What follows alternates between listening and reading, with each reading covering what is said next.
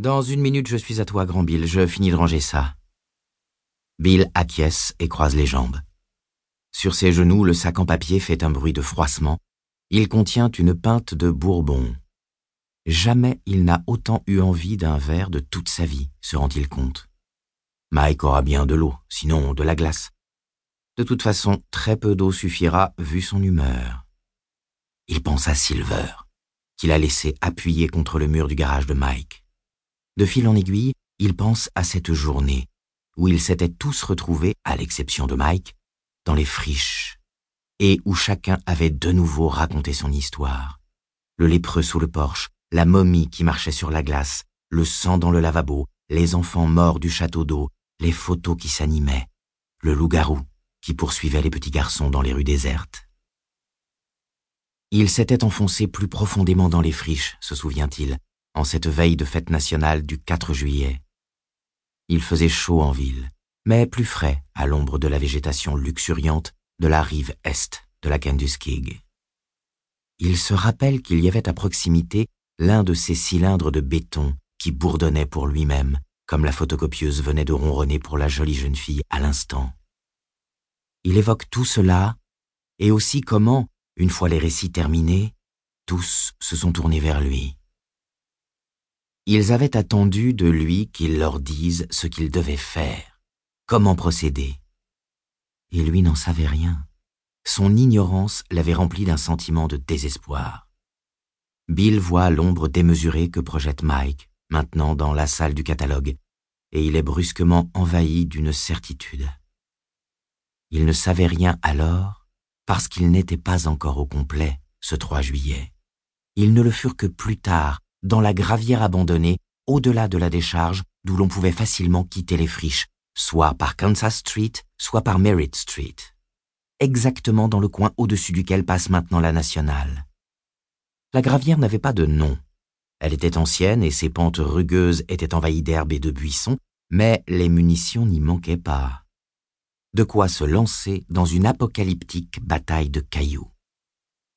Mais avant cela, sur la rive de la Kenduskeag, il n'avait su que dire. Qu'attendait-il qu'ils disent ? Il se souvient de les avoir regardés les uns après les autres, Ben, Bev, Eddie, Stan, Richie. Et la musique lui revient. Little Richard.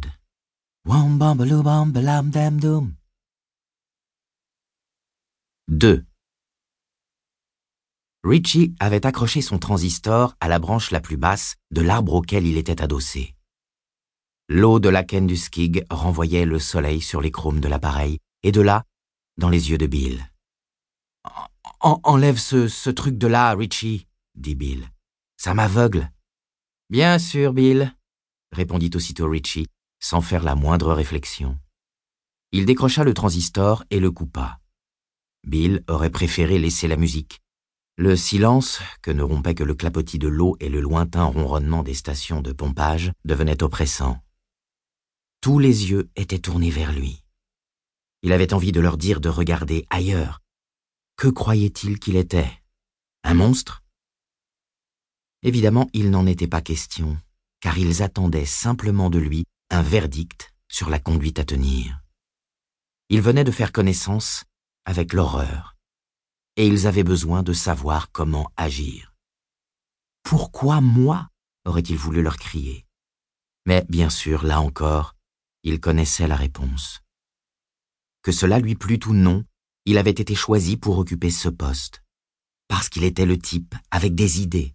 Celui qui avait perdu un frère du fait de la chose, quelle qu'elle soit, mais surtout parce qu'il était devenu, par des détours obscurs qu'il ne comprendrait jamais tout à fait, le grand Bill. Il jeta un coup d'œil à Beverly et détourna rapidement les yeux de ce regard plein d'une confiance calme. Il se sentait tout drôle au creux de l'estomac quand il la regardait.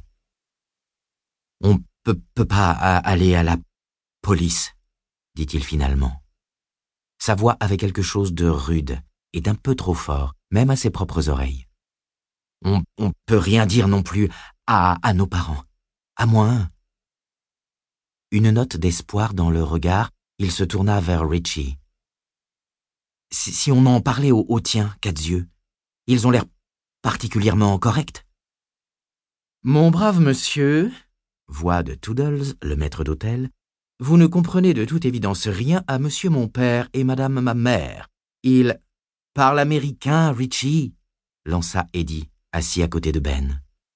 Il avait choisi cet endroit pour la simple raison que l'ombre de Ben était suffisamment vaste pour l'abriter. Son petit visage, pincé et inquiet, lui donnait l'air vieux. Il tenait son inhalateur de la main droite. « Il me croirait prêt pour un séjour à Juniper Hill », corrigea Richie. Il portait ce jour-là une vieille paire de lunettes. La veille, un copain de Henry Bowers, un certain garde Jaggermeyer, était arrivé dans le dos de Richie au moment où il sortait du Derry Ice Cream Bar, une glace à la pistache à la main. « Touché, c'est à toi !» avait crié ce Jaggermeyer, qui rendait près de vingt kilos à Richie en lui donnant une bourrade à deux mains dans le dos. Richie était allé atterrir dans le caniveau, dans lequel étaient tombées aussi ses lunettes et la glace à la pistache. Le verre gauche s'était brisé, et sa mère, qui accordait peu de foi aux explications de Richie, était furieuse. Elle n'avait rien voulu savoir, lui avait rappelé combien son père travaillait dur et l'avait abandonné, tout malheureux, dans la cuisine, tandis qu'elle mettait la télé un peu trop fort dans le séjour. C'est ce souvenir qui fit que Richie secoua de nouveau la tête. « Mes parents sont très bien, mais jamais ils n'avaleront une histoire comme ça. »« Et, et les, les autres mômes ?» Tous regardèrent autour d'eux, se souvint Bill, des années plus tard, comme à la recherche d'un absent. « Qui donc ?» demanda Stan, dubitatif. « Je ne vois personne à qui on peut faire confiance. »« C'est c- comme moi, » dit Bill d'un ton troublé.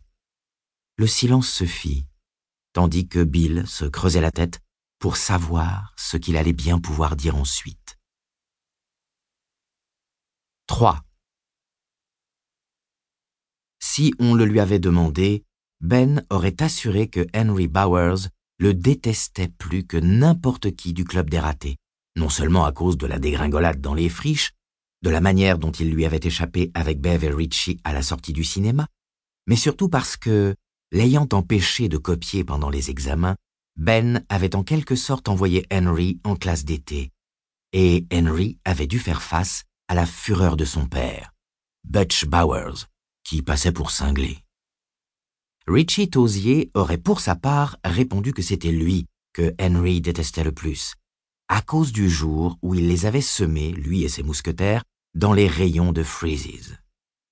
Même chose pour Stan Uris, qui aurait argué du fait qu'il était juif. Quand Stan était en huitième, Henry l'avait une fois frotté avec de la neige jusqu'à le faire saigner, tandis qu'il pleurait hystériquement de peur et de douleur. Bill Denbrough pensait que Henry le détestait plus que les autres parce qu'il était maigre, parce qu'il bégayait, et parce qu'il aimait bien s'habiller. « Regardez-moi ce foutu pédé !» s'était exclamé Henry le jour des carrières et métiers de l'école, en avril, pour lequel Bill était venu avec une cravate. Avant la fin de la journée, elle lui avait été arrachée et s'était retrouvée accrochée à une branche d'arbre. Il les haïssait tous les quatre. Mais le garçon de Derry, qui était en tête de liste dans le carnet personnel des haines inexpiables de Henry Bowers, n'appartenait pas au club des ratés en ce trois juillet. Il s'agissait d'un jeune noir, du nom de Mike Hanlon, qui vivait dans une ferme à cinq cents mètres de celle des Bowers. Le père de Henry, qui était absolument aussi cinglé qu'il en avait la réputation, s'appelait Oscar, Butch de son surnom. Butch Bowers attribuait son déclin financier, physique et mental à la famille Hanlon en général et au père de Mike en particulier. Will Hanlon, aimait-il à rappeler à ses rares amis et à son fils, était l'homme qui l'avait fait jeter en prison à cause de quelques poulets crevés. « Comme ça, il a pu avoir l'argent de l'assurance », ajoutait Butch avec un regard de défi pour son auditoire. « Il a été soutenu par les mensonges de ses copains et c'est comme ça que j'ai été obligé de vendre la Mercury. »« Qui c'étaient ses copains, papa ?» avait demandé Henry quand il avait huit ans, outré de l'injustice faite à son père. Il s'était dit que, quand il serait grand, il trouverait tous ses faux témoins, les enduirait de miel et les...